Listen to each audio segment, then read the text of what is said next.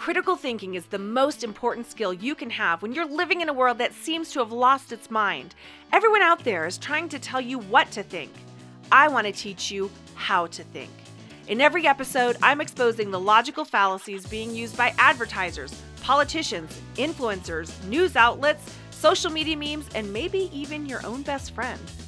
Warning listening to this podcast will cause you to see bad thinking everywhere. Welcome to the Filter Through a Brain Cell podcast. Hey, what is up, thinkers? Kathy Gibbons here. Let's start off today's episode with a quick review. This was part seven of the manipulation mini series that we covered earlier in the season, and it was on the topic of love bombing.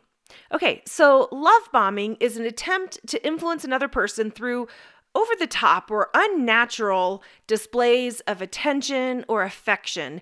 It's it's typically it's a technique that's used to create loyalty and to create obedience in a person. And is it wrong to show love to somebody? Obviously, of course not. Um, it's fine to show love, but the problem comes when somebody does it so that they will get a particular response back from the person that they are love bombing. So, the question to ask yourself if you think you're being love bombed is this Does this person have an ulterior motive for treating me in such an over the top way? All right, if you want to review or hear more about love bombing, go back and check out episode 52. Okay, so today we are wrapping up with part three of the three laws of logic. If you didn't catch parts one and two, go back to episodes 107 and 108 to check them out. This little three part series has been a way to introduce formal logic to you in a very simple way. And these three laws of logic are meaningful to us today, and they're going to help us recognize bad thinking when we see it, even though they're thousands of years old. These laws of logic are, they still affect us today because human beings are human beings and truth is truth. And so it is going to stand the test of time.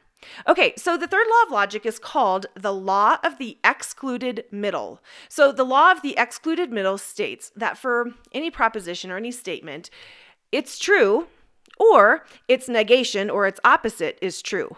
So, in other words, there is no middle ground. Something is either true or it's false period. And there are no other options, there's no other exception. So, an example of this is a light switch. When you flip a light switch on, it can either be on or off. But again, there's no middle ground. The light switch, the switch is either in the on position and the lights are on, or it's in the off position and the lights are off. There's not a possibility of the light being a little bit on or a little bit off. You know, it's either one or another. Another example is the weather.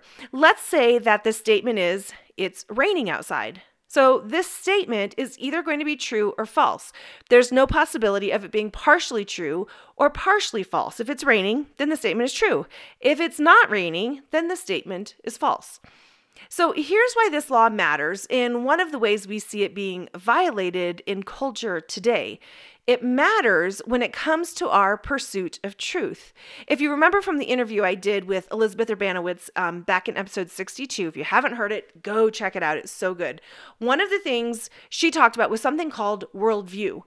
Your worldview is how you view the world. It's how you determine what's true and what's not true. It's how you view yourself and other people and, and view relationships and people in relation to each other.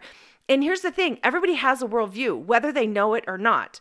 One of the problems in society today is that there are so many people who are comfortable operating with a worldview that is full of contradictions. They may hear or see the truth, but they don't want to accept it or believe it, so they get really comfortable living with contradictions. And they have convinced themselves that those contradictions are okay, that they're both true, right? Both sides of the of the argument are true, and they're okay with holding contradictory viewpoints and not working to settle them in their minds. There is here's the deal, guys. You know this. There is no shortage of people out there telling you their quote unquote truths. And there are really smart and convincing sounding people on both sides of pretty much every single issue out there. And we have a general public that is woefully lacking in logic, skills, and the ability to think well. So they don't know how to filter the messages they're getting. And the result of that is that people believe something without knowing why they believe it, or they think they believe something without knowing why they believe it, or they believe things that are completely contradictory and they don't even know it. They're not even aware. And most people don't recognize the contradictions that other people hold because they don't even recognize them, so they can't challenge their thinking. But not me and not you. We are learning to recognize contradictions and to say, no, actually, these two things cannot both be true. So we need to press in a little further and really seek the truth in this matter. It is a worthy goal. Proverbs 25 2 says this It is the glory of God to conceal a matter, and the glory of kings to search a matter out. To par- paraphrase this, it's God's privilege to conceal things. And it's the king's, it's our privileges to seek it out. Guys, it is a privilege and it is a responsibility to seek truth. We should not be content to just stay and sit in a murky place of contradiction. It's okay to be there, right? We're always going to be there because there's going to be new things that we have to analyze, new things that we're going to hear and have to ask ourselves is it true?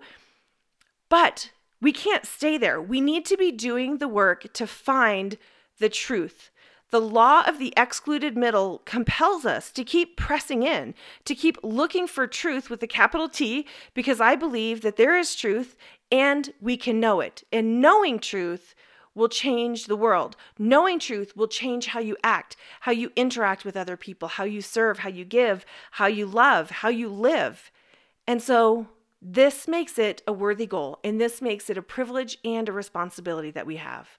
So, the question to ask yourself here is really simple What's the truth? That's it. What is the truth? All right, guys, that's it. I hope you like that little introduction to formal logic, uh, where most of what we do here on the podcast deals with informal logic, and we'll be back to that in the next episode with more logical fallacies. Okay, that's it for today, guys. Remember, when you learn how to think, you will no longer fall prey to those who are trying to tell you what they want you to think. And it all starts with asking one simple question Is that really true? I would love to hear from you. Do you have questions about fallacies and cognitive biases? Are you now starting to see and hear them everywhere around you, too? Well, send them in.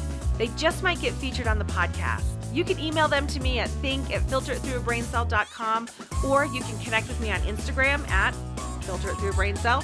And if you want to be notified about when new episodes come out and all the things that we're doing, go to www.filteritthroughabraincell.com and sign up to receive email updates. I would love it if you would help us on our mission to teach society how to think well.